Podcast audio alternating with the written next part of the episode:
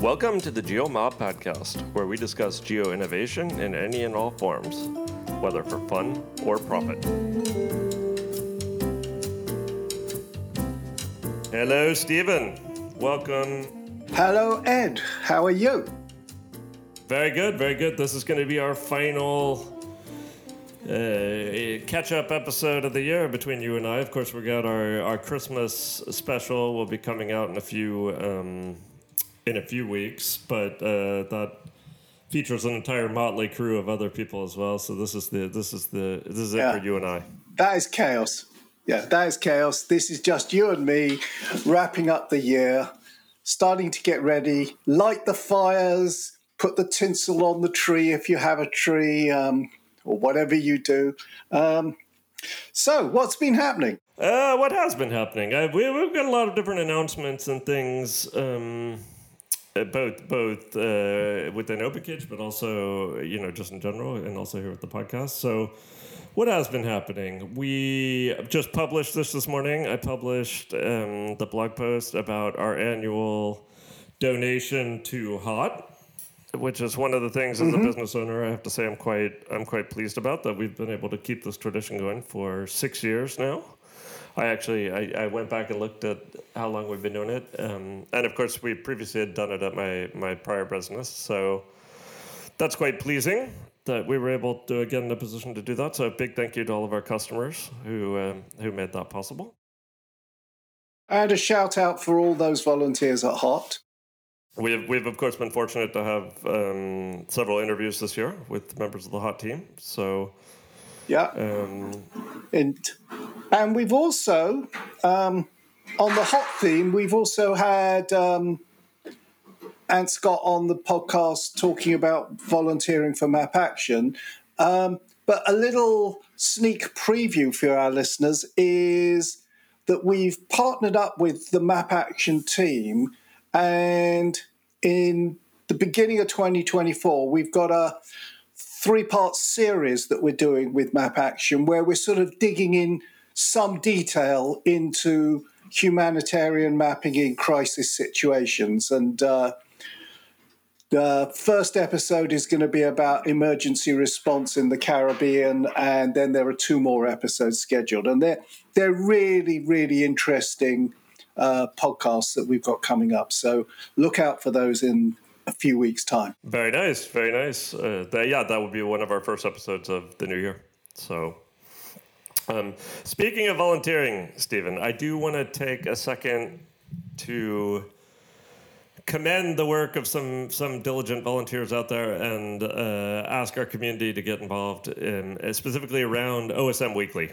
So, um, for those that don't know, OSM Weekly is, as the name implies, a kind of a weekly digest uh, that kind of tries to summarize what's happening in the OpenStreetMap world. Um, comes out as a as a blog post, as an email. Um, you, I think that they have now been doing this for six years. Um, uh, I think it initially started just in German, uh, and now is done also in, in many different languages. Of course, also in English.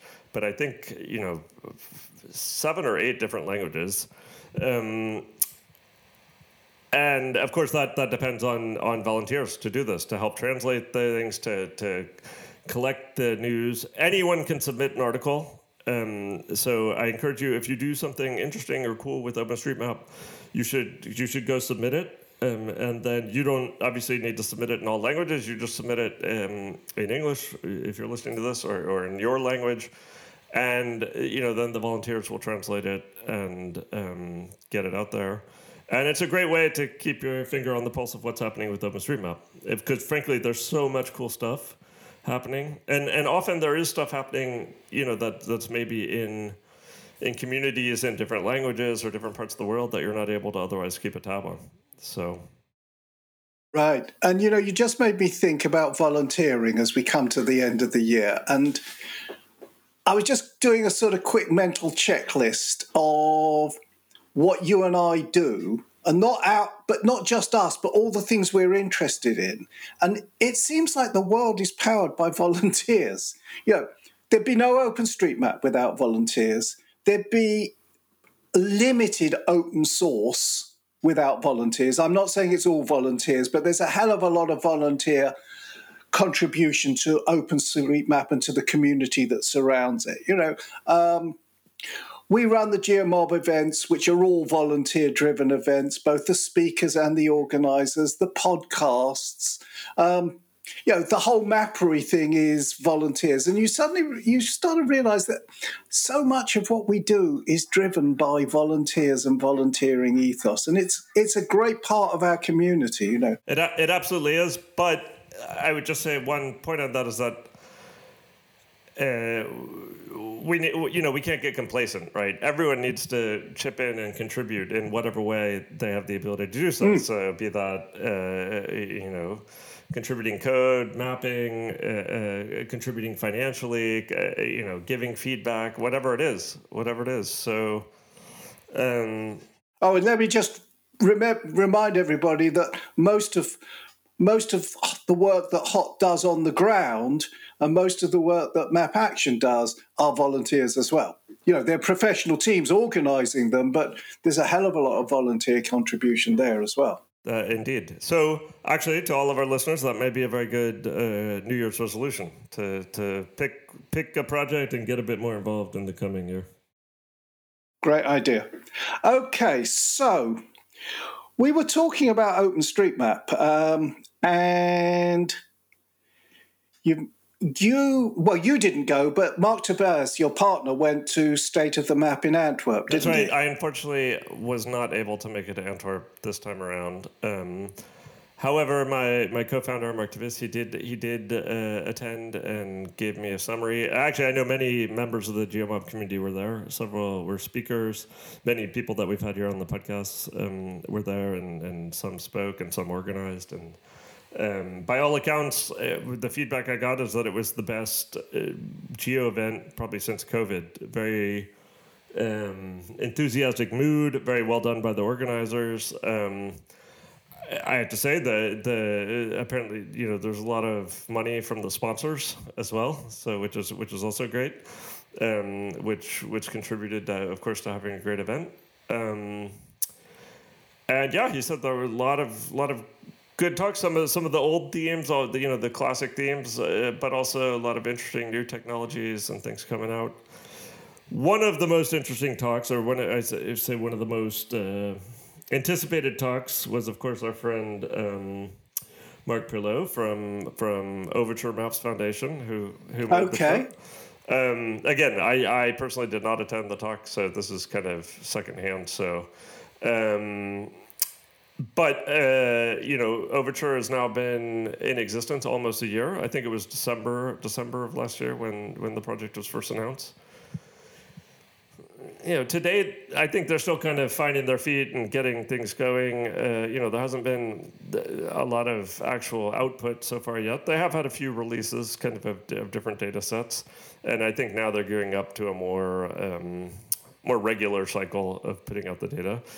One thing that has happened actually, though, is that a lot of new members to the Overture Maps Foundation, more companies have been joining. Um, you know, some smaller companies and things like that. Um, so it does seem to be gaining some momentum. And of course, the big question in the OpenStreetMap community is: Is Overture a friend or a foe or both, or you know how how to how to interact with this. To, yeah. yeah. And I guess, were they a sponsor? Uh, I don't know if they were a sponsor. I don't think so. Nevertheless, um, I do know that Mark's talk was was very much about how the two communities can collaborate. Um, so, right. Uh, you know, I, I think they clearly want to collaborate. And nevertheless, of course, there's some apprehension in that. Um, you know, these are uh, Overture is funded by some of the biggest tech companies in the world, and uh, you know, it's it's not clear that their motives are always completely altruistic. so, no, but those big tech companies that we're understandably um, cautious in our response to them were the largest contributors to OpenStreetMap over the last two, three, five years. I don't know. But, you know, I mean, massive amounts of data contributed to OpenStreetMap. through those efforts, yes, and of course they they sponsor the events and and fund some of the development of some of the core software and things. So. Um, so they're not all bad. No, no, they're not. I mean, bad, we, of course not. We worry about them. We worry about them. Um, we worry about them because their personas. Is that the plural of persona? Personae, I guess. I think it's personas. I would say personas. Okay, listeners, is it personae or personas? I, personas sounds better. Their personas um, are tainted by their day to day business. You know, I mean, nobody, most of us in in the open communities are going to be cautious about engagement with a social media business. Um, Esri, Esri also com- remember. Uh, uh, yeah, yeah, yeah. I mean, they're they're all fairly robust um, commercial organizations that have at least some question marks hanging over their day-to-day business and we worry about about them coming into open communities but on the other hand they have made big contributions um, yeah so it, it, remains to be seen how all that will play out um, but I guess the key takeaway of it all was it was a great conference. So um, big thank good. you to the organizers good. Good. and and uh, everyone I've spoken to it enjoyed it thoroughly. So, what's been happening at OpenCage apart from giving money to the HOT? well. Well, we're kind of starting to enter kind of the end of your uh, phase of things where you start to wind down and get things. We always like to um, you know, get everything bolted down well before we take a little holiday break and make sure everything's going to be running smoothly. Um, nevertheless, we have actually, you know, as I mentioned on the last call, we've been having some some kind of bigger client conversations. We managed to close one of those, um, and several. Congratulations! Yes, that was quite good, and several others are still ongoing. So, you know, it's it's always a challenge working with these, or even even having a dialogue with these companies, just how slowly they move and how just the different scale of things. You know, like I have one guy that I had a last week. You know, we kind of went back and forth on email, and we had a call where I kind of introduced myself and explained our service, and then and I followed up by email, and he's like, "Okay, this sounds good. We want to move forward as fast as possible. Let's do a call in three weeks." I was like, "What?" like, okay. So, yeah, you've got to take a long view on those relationships. You know, um, I mean, I was talking to some to a, a small geo business, not not quite the size of um, OpenCage, a bit bigger, but um, they've been working with some big clients for over a decade now.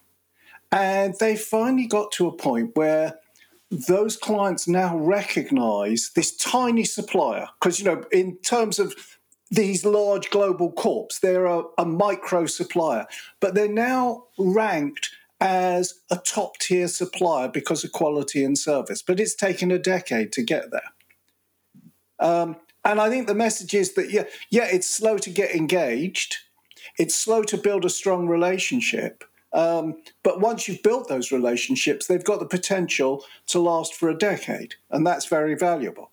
So well, hang in there, mate. hang in there. that's there. our hope as well. So yeah, we'll keep keep pushing there.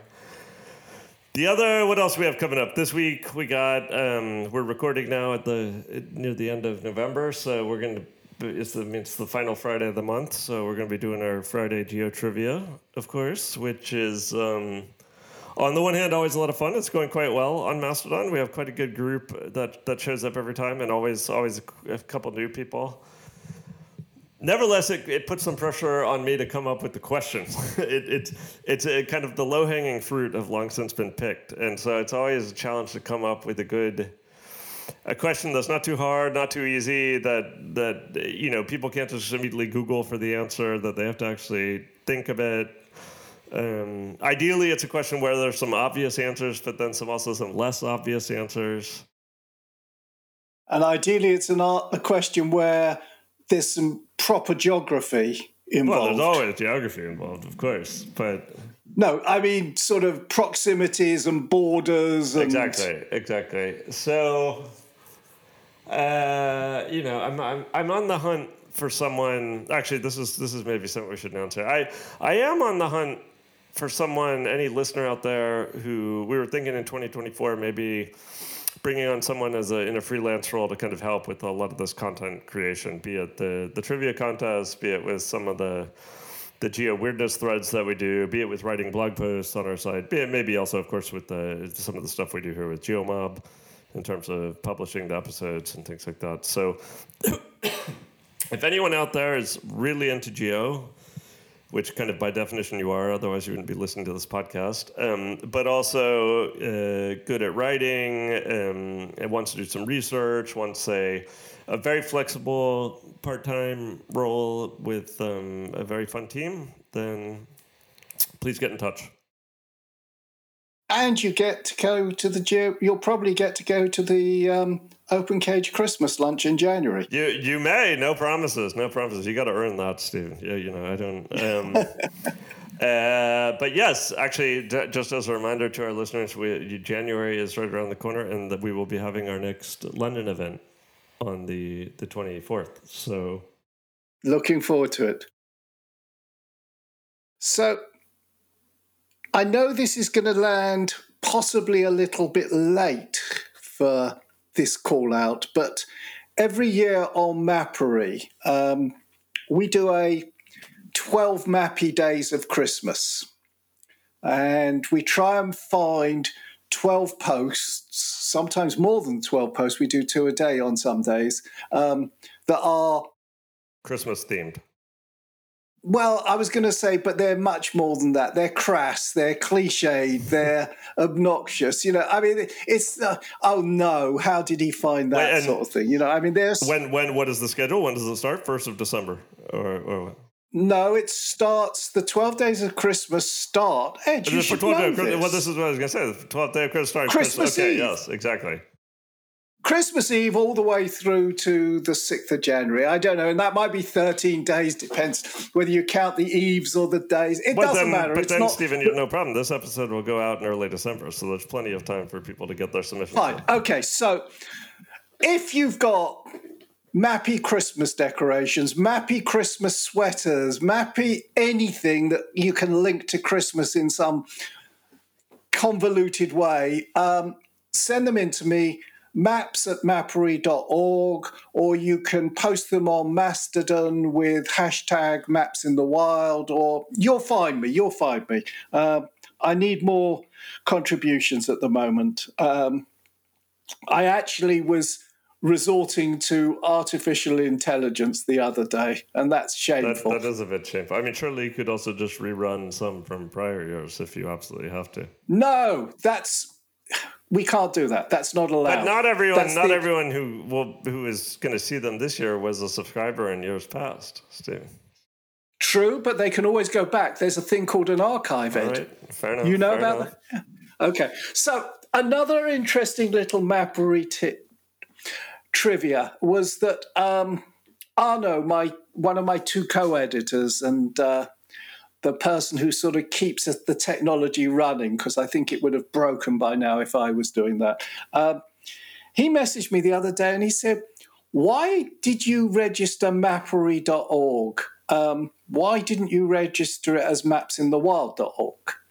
And I thought about this and I didn't I couldn't actually remember. And then I sort of was pondering afterwards, and I think it was because at the time that Ken and I started, we thought we might do other sort of fun things around maps, but in fact, it's we've just stuck with maps in the wild. So anyway, Arno immediately went off and registered mapsinthewild.org because he thought that was a better URL for us. So now today, if it really rocks your boat, you can type in www.mapsinthewild.org and yawn, it will redirect to Mappery. And I know it doesn't mean very much, and Ed, you groaned when I told you this. This, but this could be your big anyway. break, Steven. This could be, this may be yeah. the thing that was holding well, back, I think.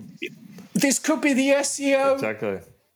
gold mine that we've just struck, you know, I don't know. Anyway, so you can now find us in two ways. Very nice. Congratulations. We're at the end of the year, and I'm starting to think about uh, mulled wine and Christmas cake and things like yes, that. Yes, yes. Well, nevertheless, I do. I encourage all listeners to get their Christmas map submissions in, so that so that at least Steven can have a very merry and jolly Christmas. Oh, and by the time this episode goes out, there will be a Maps in the Wild shop on the website with a few Mappy t-shirts. All right. Okay.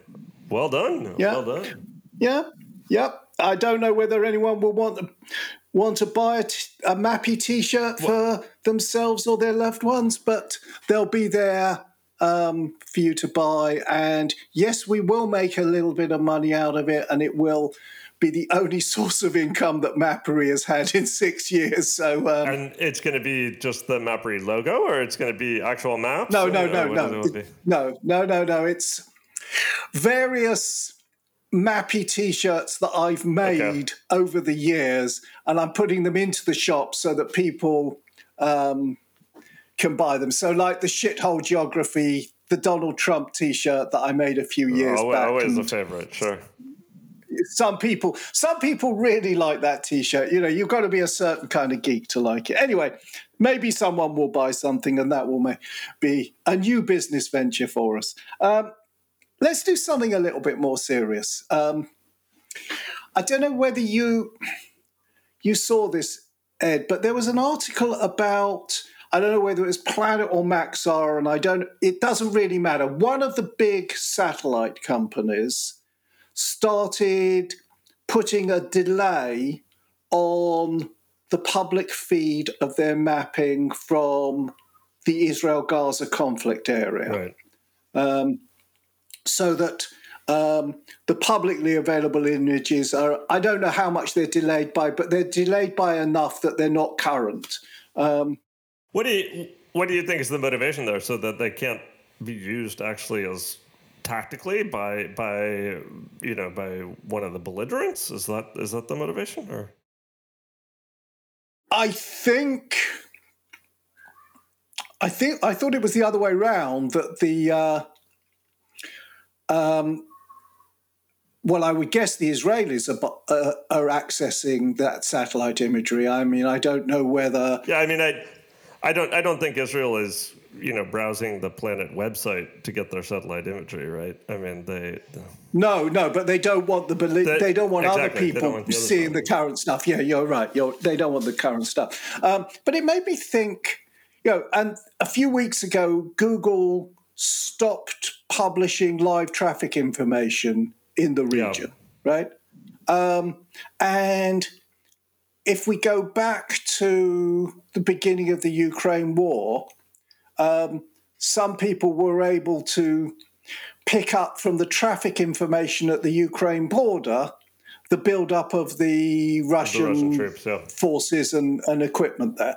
Um, and it just made me think how much military has outsourced technology to private companies. Yeah. Um,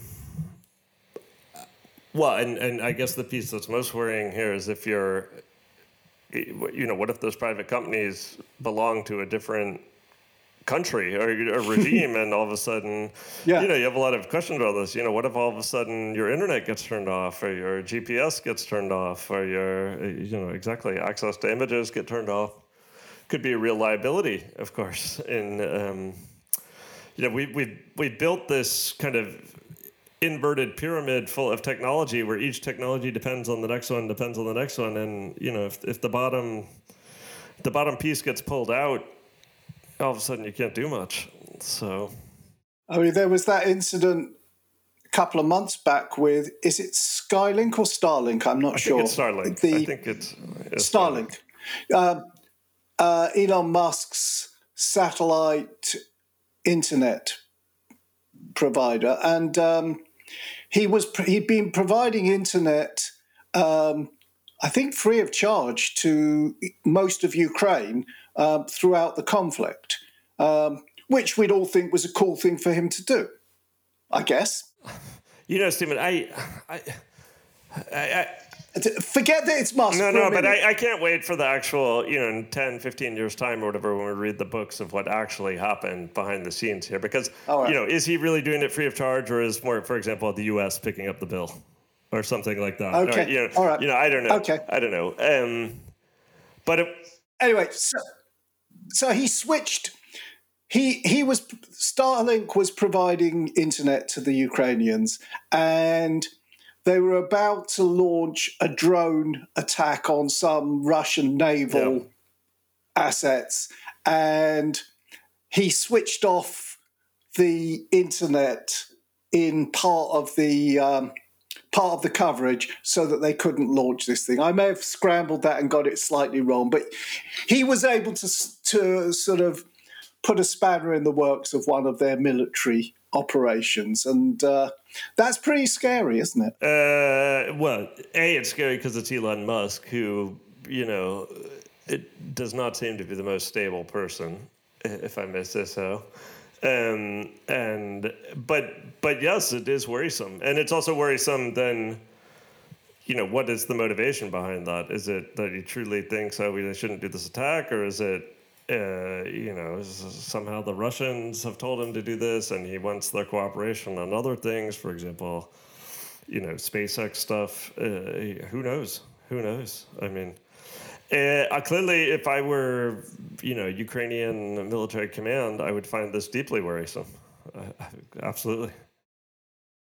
Well, if you're a Ukrainian military commander, um, or if you're a military commander in any part of the world and you're relying on private corporations to provide mission critical technology, you've got a great point of weakness, haven't yeah, you? Yeah, I mean, so the only solution to that is you need to build your own, you need to become self sufficient, which.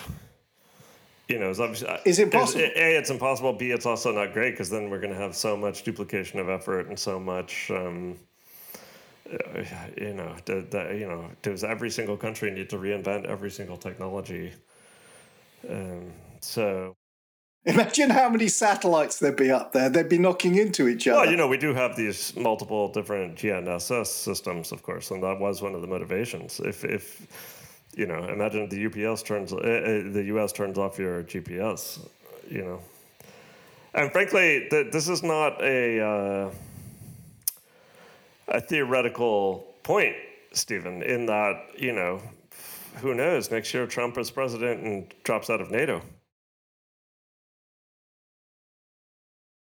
Yeah, and GPS, bear in mind, remember, GPS was um, not scrambled, but it was. It was certain. It was made fuzzy, yeah. wasn't it? The accuracy was much reduced for public consumption until yeah. I don't know, 2005 or something, when they made it av- made sort of full GPS available to the general public. Yeah. Um, clearly, they can switch it on and off as they want. Yeah, I mean, there are also uh, things people can do to scramble it. I mean, if you look at that, we we had this in the um, in the Geomob newsletter a couple months back. There's a site that shows you where GPS is kind of being blurred or blocked, or I, I don't know what the correct technical term is, but um, you know, if you look all along the, the front in in Russia, Ukraine, I think the Russians are somehow jamming it and things like that, so that so it's not easily usable by people. So. Um, yeah, I don't know. It's a it's a worrisome trend though, in the in the sense of you know it's not great if private individuals like an Elon Musk or whatever can, at their whim, decide you know the outcome of of these conflicts. You would, you, you would think you would you would prefer as a, as a citizen you would say well you know we have a democracy and I vote for my government and that government has checks and balances and that um,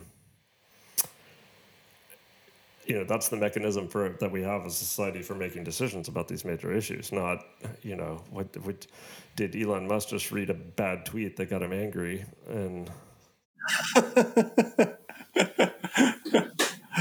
um, but you know even the us government you know can't be considered uh, always to be a good actor of course, not, said. of, course if, not. Um, of course not but if the other guy gets in next year um, Lord knows what he's going to do. What would happen if they they stopped making GPS available? Will our phones automatically switch to, um, to Galileo or whatever? Uh, I think some of the newer phones probably would, but uh, I don't know. I don't know. I mean, I have no idea. I mean, that's the kind of thing, kind of scenario that you know probably has never been tested. So I'm sure there, there I'm sure there would be some challenges. I would guess. Um, are there any phones in in Europe that are connecting to Galileo? I don't think I they don't are. Know. I have no. I don't know what the current state of affairs is there in terms of. I guess we don't. We wouldn't know what we we we. It's not like with a phone provider where you can see on your phone that exactly. you're connected and, to O2. And, well, or, and actually, most of the time your phone is not using GPS, right? It's using the cell network, and because GPS, traditional GPS had a very high battery requirement. So it, if it can, it doesn't. It, it uses Wi-Fi and, and cell network, but. Um, but you know, who knows? Who knows? Like, I just certainly wouldn't want to try that out. It's like a, it's like a Y two K type scenario. I mean, I mean, we would be totally screwed without uh, some kind of location technology feeding into our well, phone. No. I mean, now in Europe there is Galileo, so I don't think it's as as bad, you know, as bad as it could be. But you know, GPS is just one example of many you know, there there there'd be many other implications. On that cheery note, Steven, let's. Uh, on that cheery note, on that cheery note, let's let's wish us our listeners, um, if it's Christmas for you, a happy Christmas. If you don't do Christmas, greetings of the season, the winter festival, whatever it is that you're celebrating in the next few weeks, we wish you good peace, happiness, and good health. Indeed. I, everyone, uh, a peaceful, relaxing break, a chance to reflect on the year that's gone by, and um, look forward to the year to come. That being said, Steven. And of course, to listen to the Christmas edition of the GeoMob exactly, podcast. Exactly. We've still got quite a ways to go. Um, we've still got several good episodes coming up. And then, of course, the, the Christmas edition, which I think will come out on Boxing Day. Yeah, subject to the lawyers checking that there's no libel or anything. Um, we shall see. It's always an adventure. So it's always an adventure. Okay. Great talking to you. You as well, Steven. Take it easy. Bye. Take it easy. Bye.